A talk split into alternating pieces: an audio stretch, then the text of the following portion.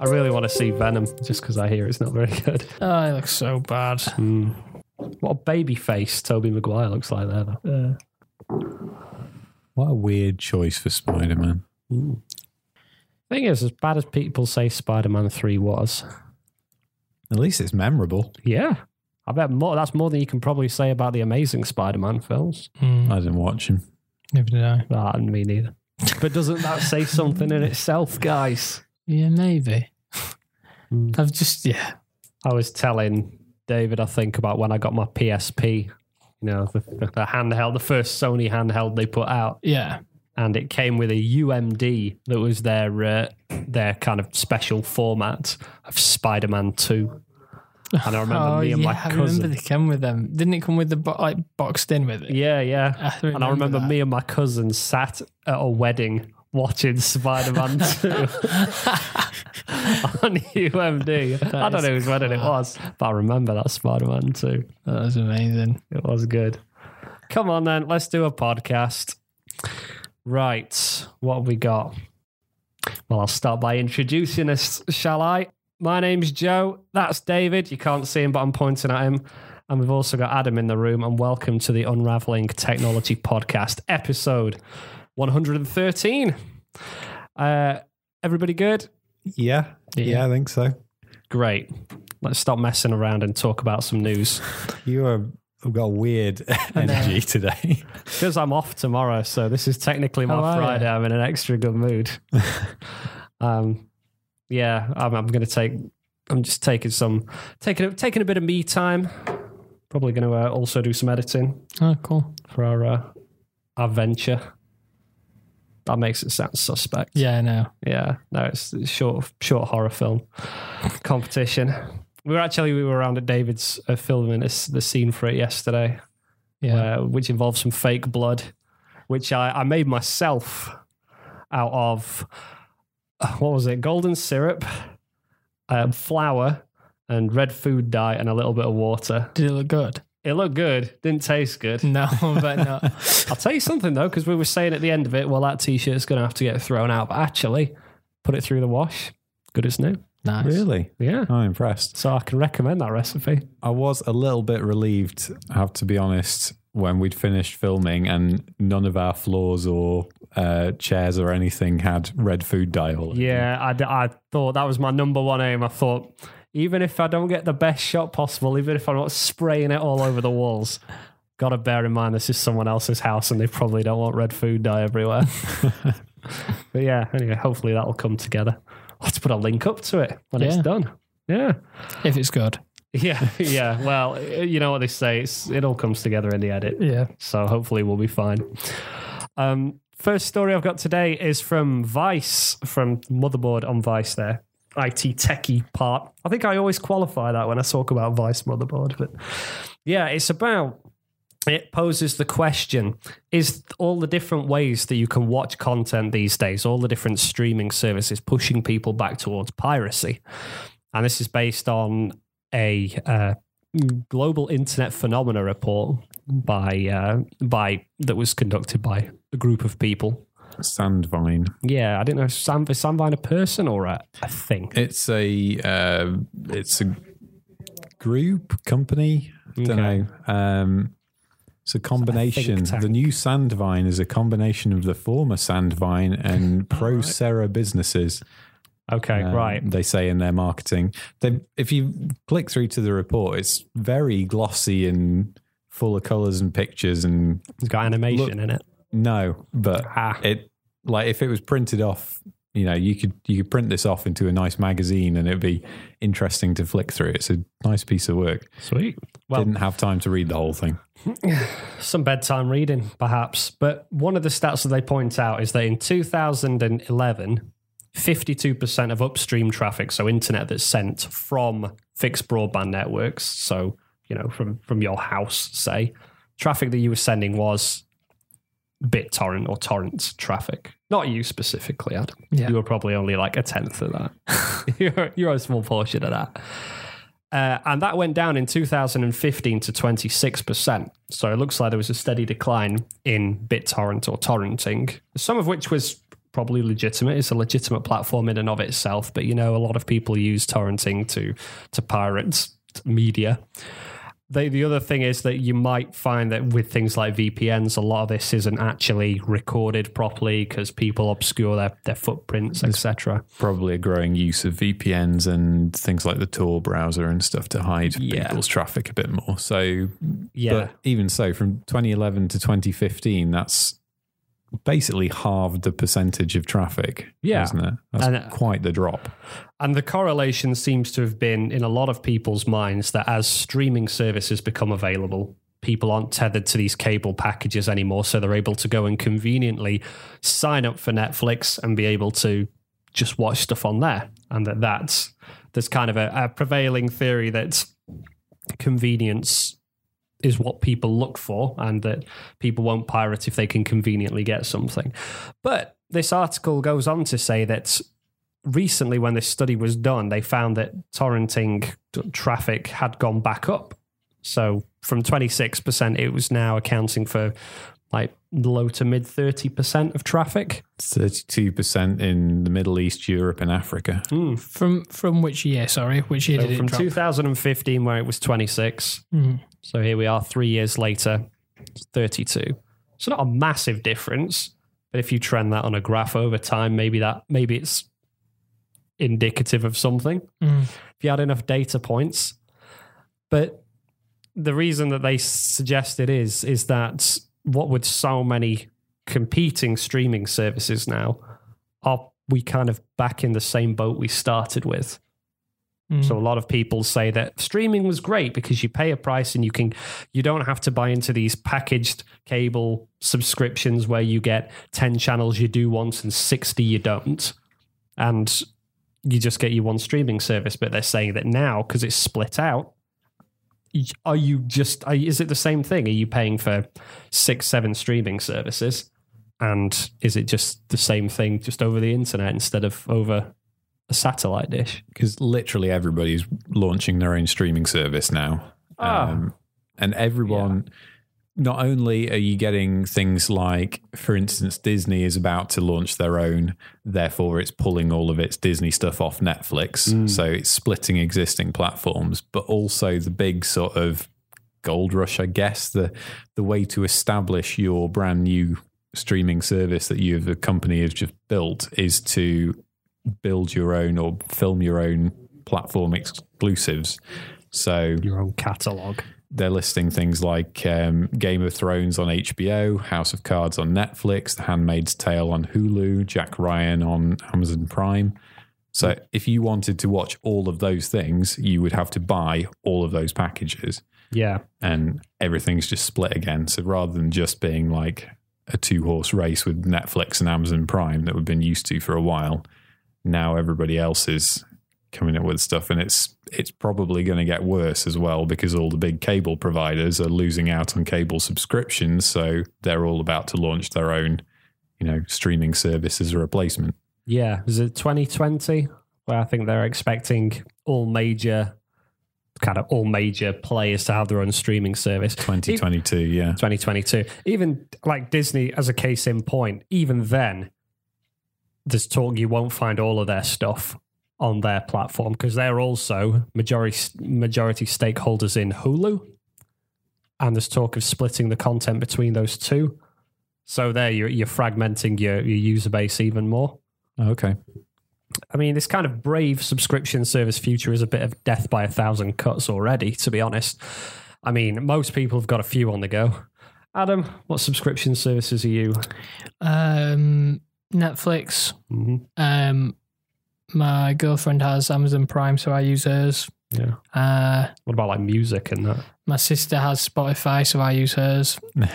There's like family packages. So we kind of spread it across a few Yeah. different people rather than one person having them all. So like we'll all share each other. We'll all add each other as users or whatever.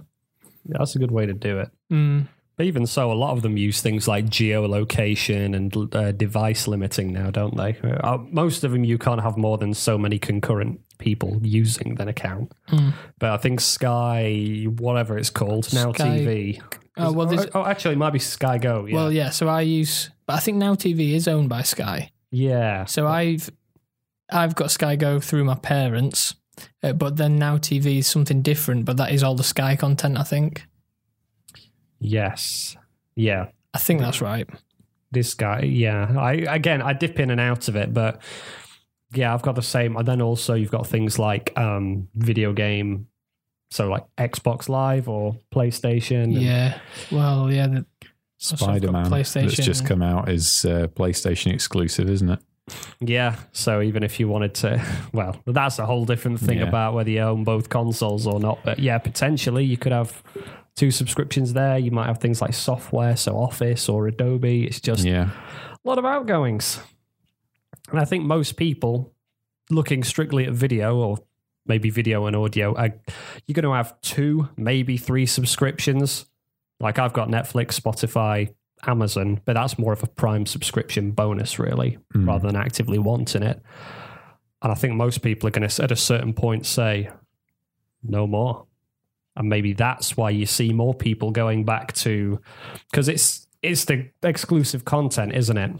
Yes. Like I could get my Netflix, but I'm not going to get Jack Ryan on Netflix, so I need to get that elsewhere.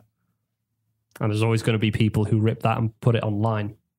So There's an entire page in the um, in this report that talks about Game of Thrones, yeah, um, because that that's something that's traditionally come out in America and not been available in Europe.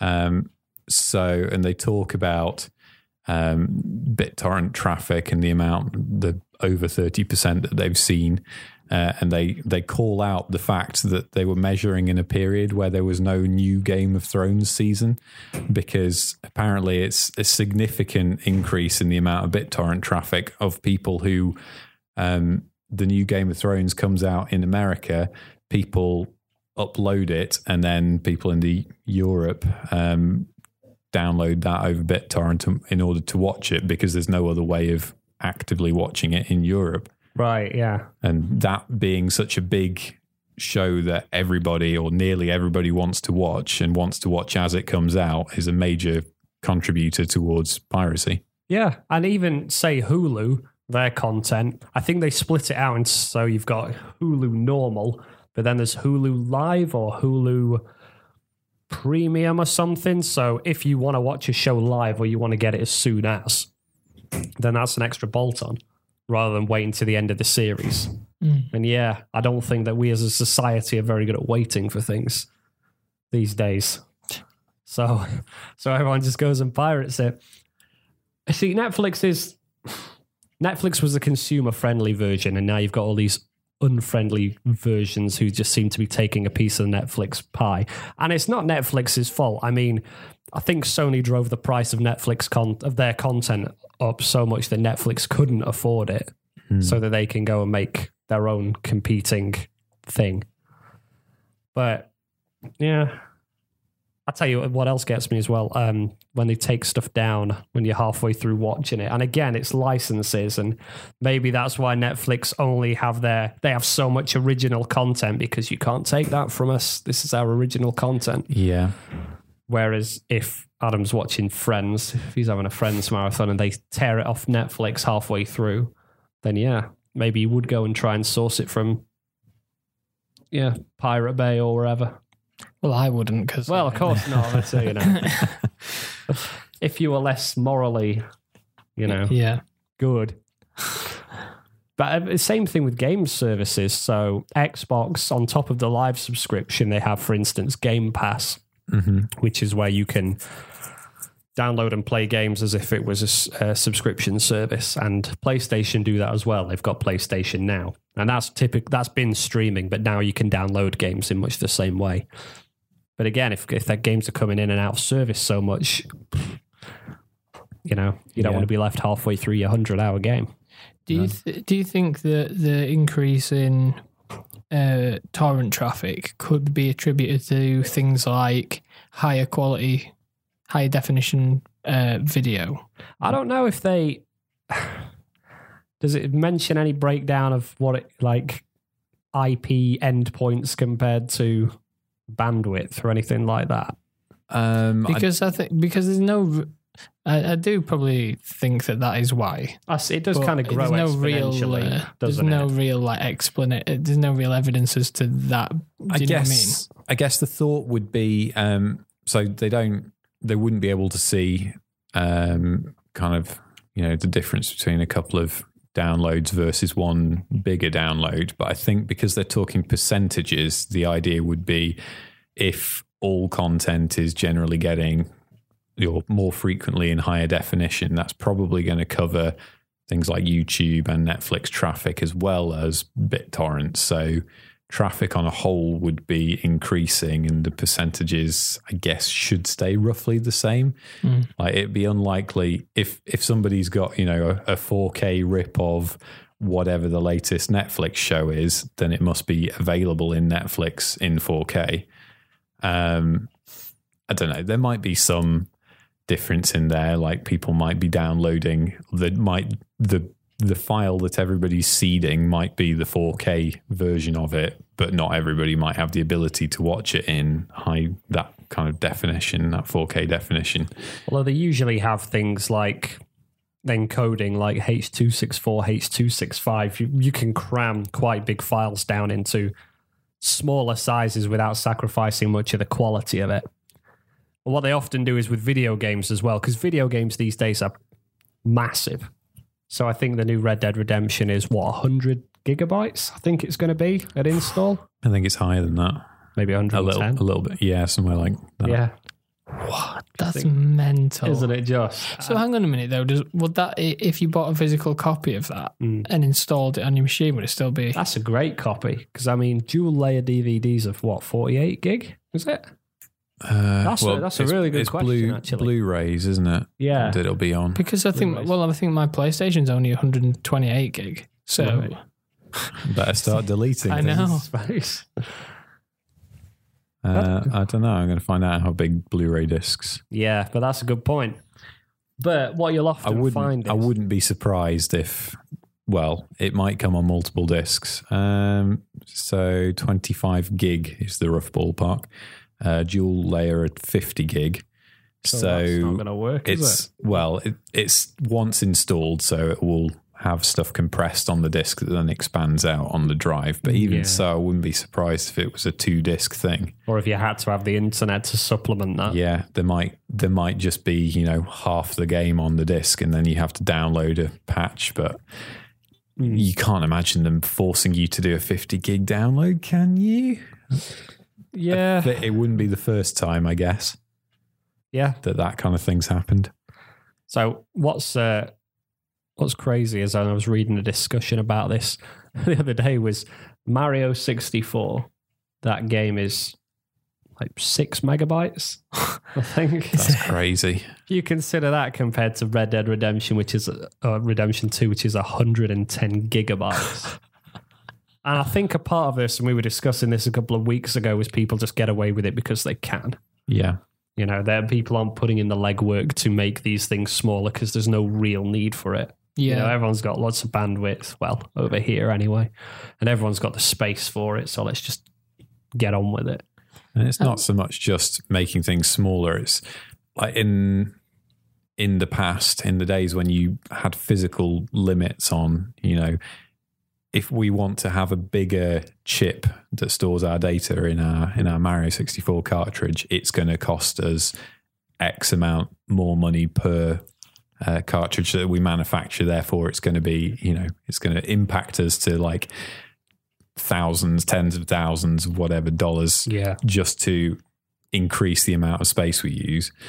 Um, so they would have these hard limits. So they would get really creative with reusing textures and things and just basically cram everything down into what can we artistically get away with. Whereas now you don't, if you don't have that limit, so why not have, you know, 10 different grass textures for this particular part of the map? because it looks marginally better. You probably won't actually notice it unless you're really looking. But if you are really looking, you'll notice it. And, you know, we've got no disk limit, we've got no size limit. So let's do it.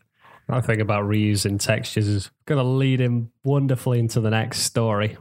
Are you all right? Do you need us to close the blinds? a little bit David? blinded by the sun gleaming off the. Okay, off keep window. going. Keep staring the ship. I'll close the What were you just about to lean in, lead into the next section? Well, what I was going to say is um, what you'll often find, at least on the kind of pirate video game piracy side, is that you get things called repacks. If you're familiar, Oh, okay. so No. repack will be when you take a game such as Red Dead Redemption that's 110 gigabytes. You either compress or you take out everything that's not needed. So pull out the online component, compress the the 4K videos, things like that, to try and get it down to a reasonable size. Okay. So when you're talking about BitTorrent traffic, whether it's games or movies, you're probably talking about less bandwidth than would be required for like the legitimate product. Sure. Okay. So I guess that's another answer to your question then, Andy. Tell me when the sun's out your face. Uh, not at all. You've managed to shrink the shrink the blinds to exactly in, just circle the bit of shining light. Great. his face. The blinds are closed and I'm still blinded. Better? Sure, that'll do. Yes, that leads us quite nicely into the next story.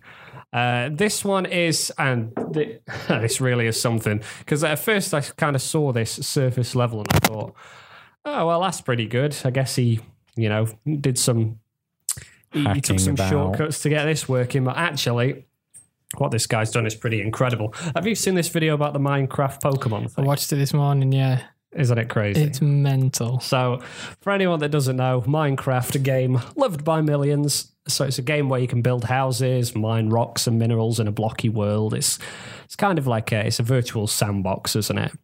And it's got its own kind of ecosystems and mechanics. So, you know, you can you can harvest materials, you can go on go on adventures, and it's expanded a lot as a game over the past few years since Microsoft bought bought out the original developers but there's a guy called Mr. Squishy. Probably not his birth name. Yeah, uh, but he uh, he's made this this thing. He's basically taken Pokemon Red, which is It's a Game Boy game from I don't know in the nineties. yeah, I think I think it's having its 20 year anniversary this year. Pokemon Red. So, 20 year old game for Game Boy. He's taken it and he's entirely recreated it within Minecraft. So the video that starts with this video is uh, it's a guy who's talking to Mr. Squishy. He's, he's giving a tour. So in in you can build these big structures in Minecraft. So people often recreate things like cities. So talking about Game of Thrones, like there've been lots of people designing King's Landing in in Minecraft. So it starts with uh, it's a big arena that he's built, and it's got these big uh, Pokemon designed out of blocks. Looks very impressive.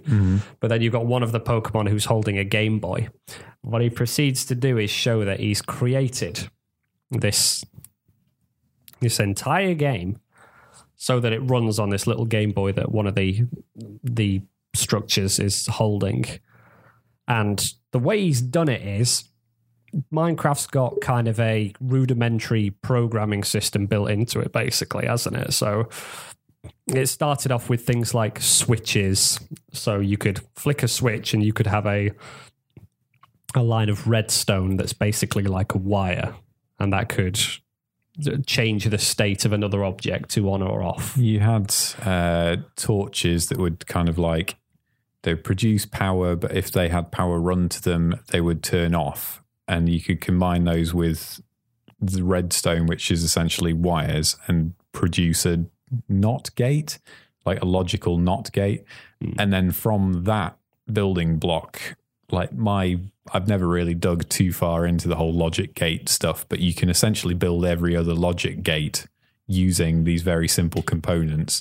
And if you can build logic gates, then you can design logic and you can build circuitry and so on. So there's been like eh, years and years ago, we've seen people build like calculators, Calculators, even yeah. things like graphing calculators um, in Minecraft, just using this very simple sort of logic. But since then, they've expanded it slightly and added in these things called command blocks, which, from what I can tell, I've not, I don't think I've played Minecraft since command blocks have come in. At least I've never never been aware that they've been in there. But you can stick in i think a single line of code into every single command block that um basically you can it's just like writing a single line. Uh, and then you can combine multiple ones to form a big massive program. So he's he's used these command blocks. That's his kind of his logic processing. Yeah. then it's it's doing things like he's built out the entire game map in different so minecraft being based out of blocks um, there's all these different types of materials so he's constructed the game map out of blocks of individual materials which are then read by these command blocks to figure out what each block translates to for instance you know you might have a i don't know a bush sprite is represented by a bit of white wool here. So he he'll put down all the bush sprites in white wool in his sort of mock up of each world. And then that'll get read in and the player's position will get kind of tracked around so that it can figure out whether or not they're allowed to move places. And it's just unbelievably complicated. It's kind of like in sci-fi when you envision. So the way he reveals it is you've got this. He's created this big Pokemon stadium with these big sculptures, and one of them holding the Game Boy, and then he says, "Let's go and have a look at the guts of it."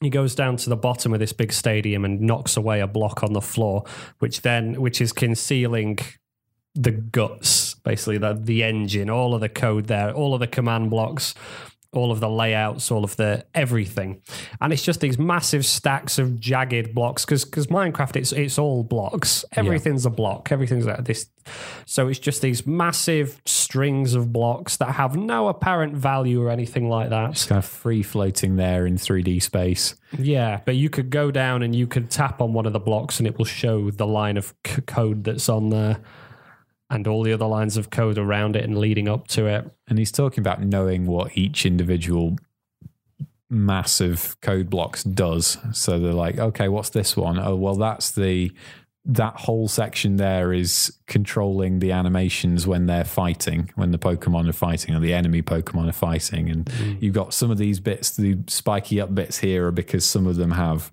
like um, secondary attack animations. And he's got like um, this big grid of sort of red and green wool that is tracking which upgrades they're allowed to have and yeah it, it basically is like physically mapped out in this kind of virtual world this physical representation of all of the programming code and all of the logic that goes into pokemon red the game Yeah, what he's had to do as well is because in Minecraft you can have texture packs. So you've got default Minecraft, and this is what grass looks like. This is what you know wood looks like, and you can bring in your own texture pack. So if you wanted to make a th- uh, texture pack that looked more like was more steel and metal, then you could build your own, and then you could be walking around your metal building and stuff.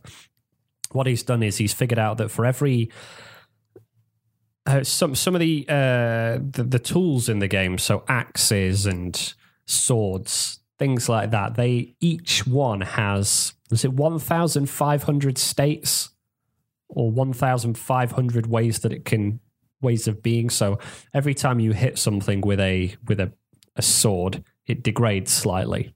And it might degrade in increments of 10, might degrade in increments of 1, depending on what kind of a sword it is. So whether it's a diamond or a, or a wooden one. And what he says is you can actually attach a different texture value to every one of those 1,500 states. So when he's trying to put up a graphic on the screen, he can go away and he can take a little graphic from Pokemon Red, so a bush, say, or a, a Pokeball, and he can give that a reference that's somewhere on this 1,500 grid of sword degradation states. So when he needs to call a bush, he can say, okay, please refer to diamond degradation state 105. That's a bush. And because you've installed the this texture pack that basically swaps out all of the swords and the axes and all of that, all of those graphics with graphics from Pokemon Red, what gets drawn on this big, massive Game Boy screen looks like Pokemon Red. Yeah. And it does, but you can tell that he's not just imported it from an emulator. You can see little idiosyncrasies like the blocks all shifting a bit when the character moves or, Or just like part of the screen just takes a fraction longer to update than everything else. yeah. But What is the point? I knew you were going to say Yeah, but that. what? it- It's such a waste of time. It, what did he say? T- like two years nearly. Uh, I think 21 Yeah, months. 21 months. Like, uh, but he, he he says he just did it for uh, just something to do in his downtime. Wow. I mean, most people just watch telly, don't they? That's Exactly. Most people sit there and watch telly. They sit there and or watch just Breaking play the Bad. game May- that's already been coded. There's just such a waste Maybe of he time. is fed up of the number of streaming services Yeah. and having to pay, not going to pay for all these streaming services anymore, just going to buy me a copy of Minecraft and You I'm going to spend 21 months rebuilding a game from my you know what I would love is, is if Nintendo made him take it down. it would be such a Nintendo thing to do. It They're would, yeah. really not keen on.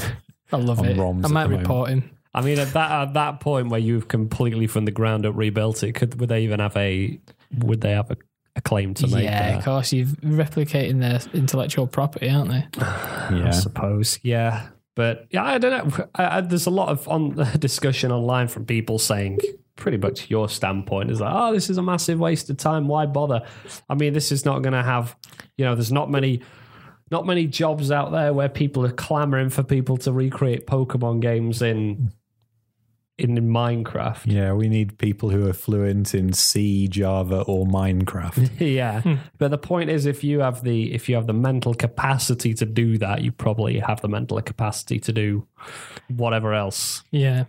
you know and why does it have to have any kind of end value i mean Mm. if uh, why can't it just be art is it not art Yeah, Adam? uh, look, I'm not saying it's not impressive. Mm. I just think it's a, big old waste of time. maybe you could recreate i don't know overwatch in minecraft Yeah, eh? that'd be a laugh, wouldn't it? yeah I wouldn't want to. I'd rather just play Overwatch. Yeah, david's got a key now Have you? Yeah, David's got a key, so David can now play with us. Get good. I'm going to play it once and I'm going to be like, what is the point of this? Why do you guys like this so much? That's what everybody says. I'm going to go back to playing Pokemon Red in Minecraft. Play Minecraft, yeah. Minecraft does have a load of tools. Like there's third party mods like Tekkit. I think Tekkit's quite an old one. I'm sure there's new ones now where you can have all these advanced free features like bots that can go and mine stuff for you. So people have kind of made made methods of, of making this kind of stuff easier, but he hasn't used any mods at all. He's just used the tools that are available in Minecraft. No shortcuts. Seems to have just written it out all himself over 21 months for fun. Basically, the only thing that's stopping you going and playing it is you have to download this texture pack first, but then you can just, you know, download download the world that he's made, import it into your copy of Minecraft, and there it is. Yeah, you don't need any anything, no mods or anything apart from swapping those textures out. Yeah. But it's worth worth watching the video. Yeah, Just watch to- watch the to see video it. if if nothing else, because Yeah. just the kind of visual representation of a essentially a, the logic of an entire game is Mm. just really cool to see. yeah, Yeah. in blocks in physical form, like something out of sci-fi. Yeah, it's really something. And uh, the last thing that we've got to discuss is a video that I was watching the other day. There's a great subreddit called Mealtime Videos, and it's uh, it's kind of videos to watch while you eat. Basically, they're all like five to ten minutes long, maybe a bit longer. And uh, this was one that popped up, so I was I was uh, watching it, and it's talking about USB C. You know USB C, right? Adam? I wasn't familiar with it. I'm, I mean, I've obviously seen it, but I didn't know, didn't really know what it was about. Okay, well, I, it's much like USB as a whole. I think it's meant to be some kind of. I mean, it's in the name, universal serial bus. It's meant to be a kind of kind of catch-all, One stop cable. Yeah, it's a super cable that you can use for for every and, and any, anything. I mean, Kind of like a lightning cable for Apple. I kind of like the lightning cable, yeah, but better and first. so you've got USB at the moment. You can hook up printers. You can hook up your hard drives. You can power things. You can. I guess they do USB audio, don't they? You can get USB to do. You can USB C will do like video, audio, data, power, all sorts. That's that's the idea. You'd have one potentially. It's supposed to pave the way for you having one connector and one port on your device, and then being able to push everything through it. So, regardless of what you want to plug in, if you want to charge your phone, you know, your phone has a USB C on it. If you want to charge it, you plug it into the USB C. If you want to listen to audio on it over cabled headphones, you plug your USB C cables into or your USB C adapter hmm. into it. If you want to push video out over it, you can do that over USB C. You can anything anything you possibly want. You don't need a video port out. You don't need an audio 3.5 mil audio jack anymore. You don't need a dedicated charging connector. It's all one thing. Plus, it's uh, reversible, which is yeah, yeah, everybody's number one bugbear with USB is the fact that you it takes you three tries to plug it in every single time. yeah. Um, and this is this plugs in both ways up and is also small uh, and more sturdy than the previous small versions of the sort of USB micro and Yeah. those connections. It's the last last cable you'll, you'll ever need. So HDMI for video, for instance, I think HDMI 2.0 or 2.0, sorry, is something like 18 gigabits per second bandwidth, whereas USB C can, in its kind of Thunderbolt iteration, take up to 32. Think so. It's, it's the fastest. It's the best. But what this video is talking about is that there's so much so much diversity within just this one type of USB C that it's never got round well, so far. And granted, it might be in its infancy. I mean, it's taken, you know, it's been around a few years. There's so much iteration there that it's just become a bit of a, a living nightmare. So, different cables do different things. You might have a USB C cable that comes with, I don't know, your Nintendo Switch, say, to charge it, but that can't do video or audio pass through. Or you might have a cable that could only do one of those things. Or it might do it, but not as well as a different cable because different cables might be tuned towards this one's better for data, this one's better for passing power. Yeah. The thing is, there's so much in the USB spec, there's so much that it's been interpreted a thousand different ways by different manufacturers. So, like um, the Nintendo Switch, for instance, uses USB C port, but apparently it's not USB C compliant. So, on some USB power supplies, it can overdraw power by up to 300%. There was that spate. I don't know. Don't know if you remember this, but I think I, I was I was aware of USB C coming out and starting to take off around the time I got my Pixel phone. So Yeah. I guess two years ago ish, um, which has got USB C on it for charging. And I remember at the time Google putting out a kind of warning that a load of kind of cheap manufacturers or manufacturers of cheap cables were putting out these USB C cables that said USB C on the box but didn't follow the standard because USB C cables are supposed to have a, uh resistor in them and a little bit of basically what they're supposed to do is be able to detect the port that you plug them into and figure out whether it's a full USB 3 port or whether it's an older USB 2 or 1 port. And then the amount of power that they draw through the cable depends on what port they're plugged into because the newer versions of USB can pull more power, whereas the older versions of the port, they're limited to, I don't know, I think it's four amps, something like that. Uh, Yeah. But the point being that these cables were lacking the required resistors. So people were plugging their brand new, say, Pixel phone into an into their laptop, and it was frying the motherboard because it was pulling, it was trying to pull at the full power, the full wattage out of the laptop, and the laptop motherboard was not built to deal with that, and it was just causing all kinds of problems. Mm-hmm. So yeah, people, even when specs exist out there with kind of this is what you need to do, people don't always follow them. They cut corners. Yeah.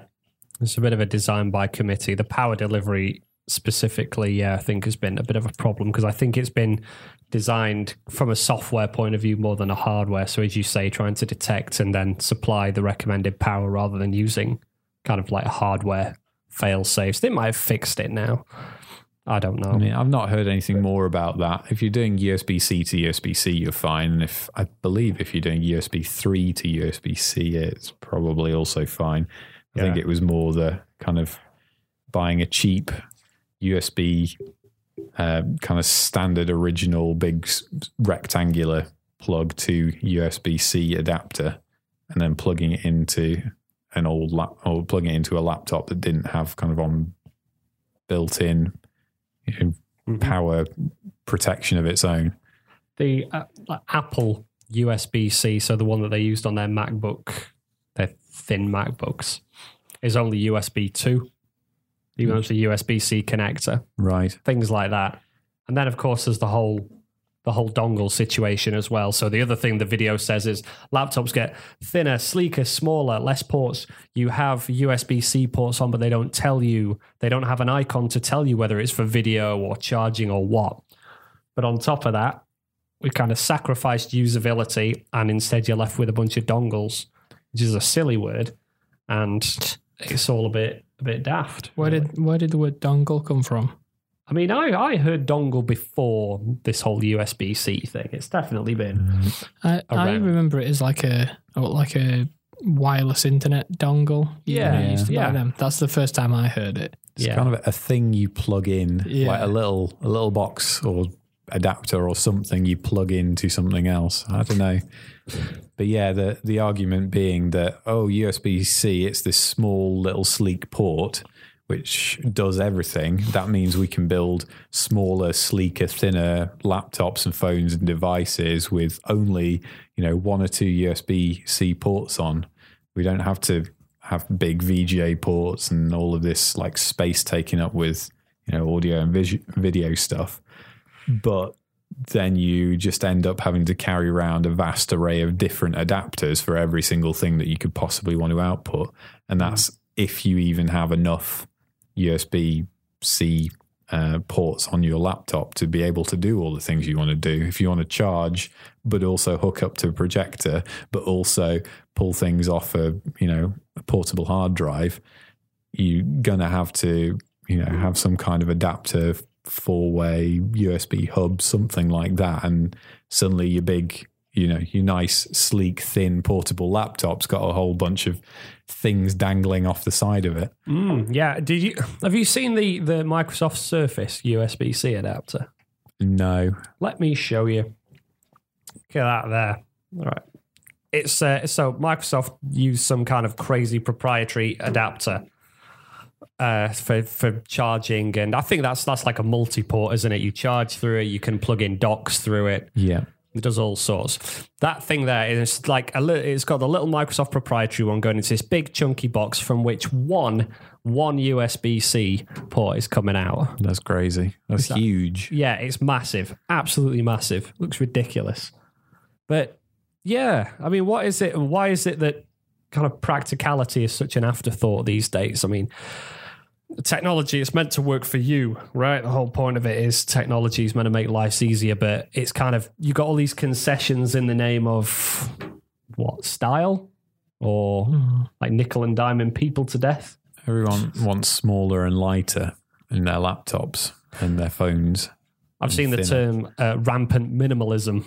it seems to have taken a hold of the tech industry kind of back when Apple started doing their thing, uh, kind of making things smaller, sleeker, simpler. And you can see that in modern Windows as well. Kind of simpler, more more easier. Not presenting you with lots of menus because menus aren't fun. We're not having fun with menus.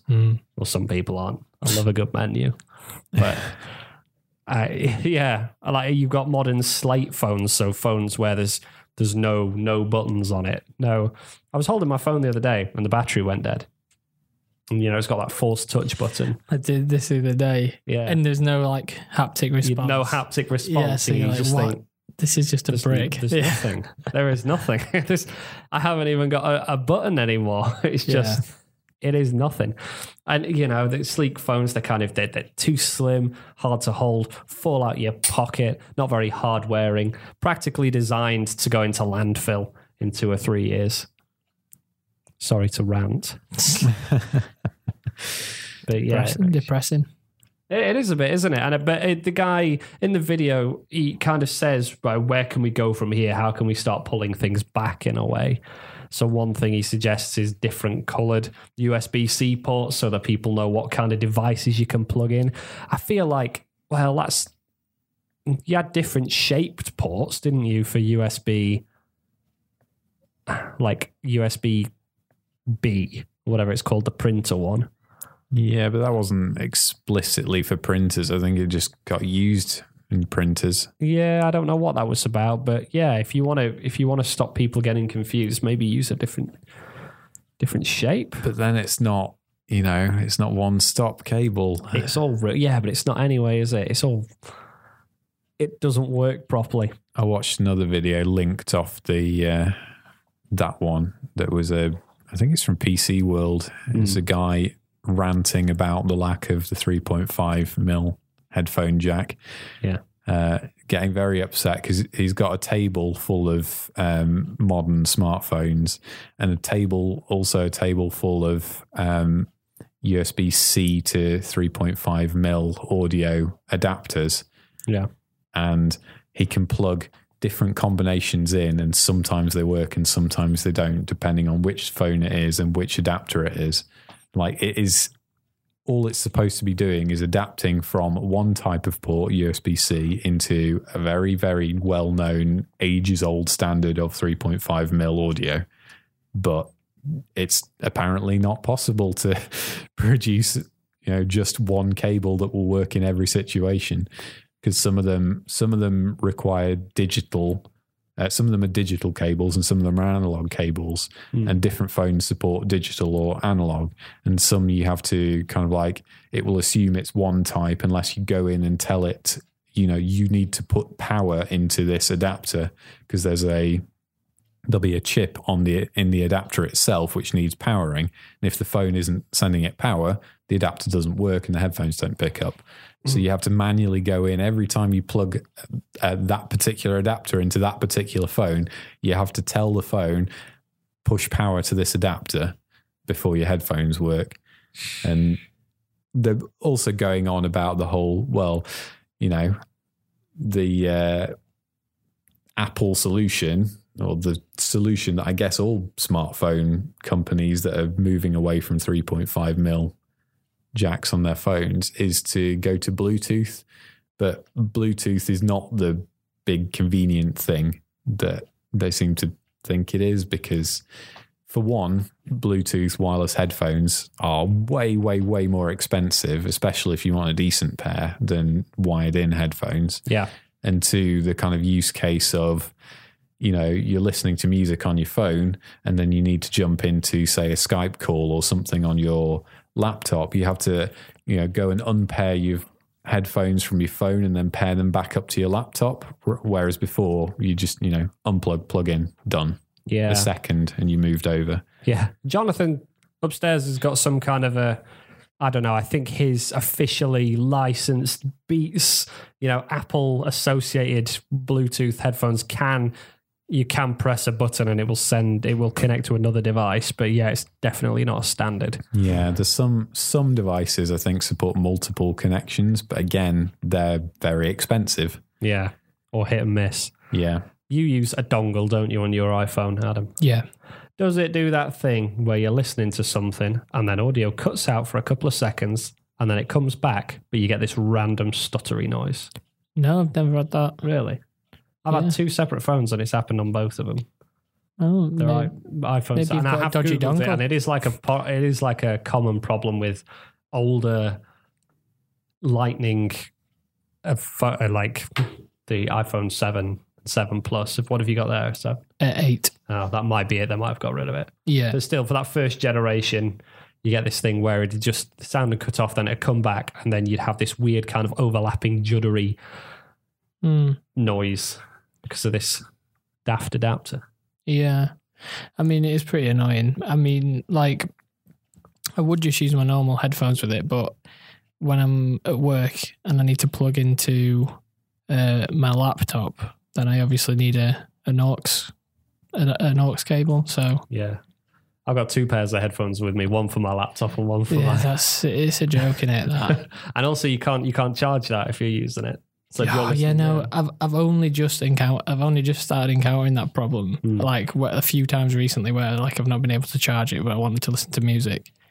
But yeah, then you've got to get a wireless charging pad, haven't you? And Oh yeah. Well, iPhone seven, I can't do that. It's gotta be. can you not? no. That's, that's Yeah. ridiculous, isn't I it? know, I know. You have to buy a, a dongle for that. I'll leave you with this thought that I found on Reddit on the mealtime videos uh, comments thing. USB C is reversible, reversible, which is nice. 3.5 mil is 360 degrees reversible, which is even nicer. yeah. It's a good point. Yeah. Yeah. If you want to talk reversibility, we can talk it all day. I do like, I don't know, there is a certain satisfaction to plugging in a USB C, though. I will say that. Yeah, but more more satisfaction than plugging Oh, into the okay, uh, yeah. That's, podcast. that's today. Adam's favorite part of the podcast is plugging in that big, massive stereo. I mean, what what even do you call those? Don't know. Guitar amp kind of. Something or Yeah, you see other else on the big- mill. on the big Jacks. heads, yeah, in the big old like can headphones. That's what they are, aren't they? That's Yeah. what. They, So more sound can get through. yeah. Yeah, good, good. All right, well let's uh, let's leave it at that. Uh, thank you very much for listening, everyone. Uh, feel free to drop us uh, an email if you'd like. Podcast at unravelingtechnology.co.uk or we're on Twitter at unravelingtech. We got the blog unraveling.technology, and we've got the iTunes where you can leave us leave us a big fat five star review if you haven't already. Uh, we'll be back next week, as always. But uh, enjoy the rest of your week and goodbye. Bye. Bye.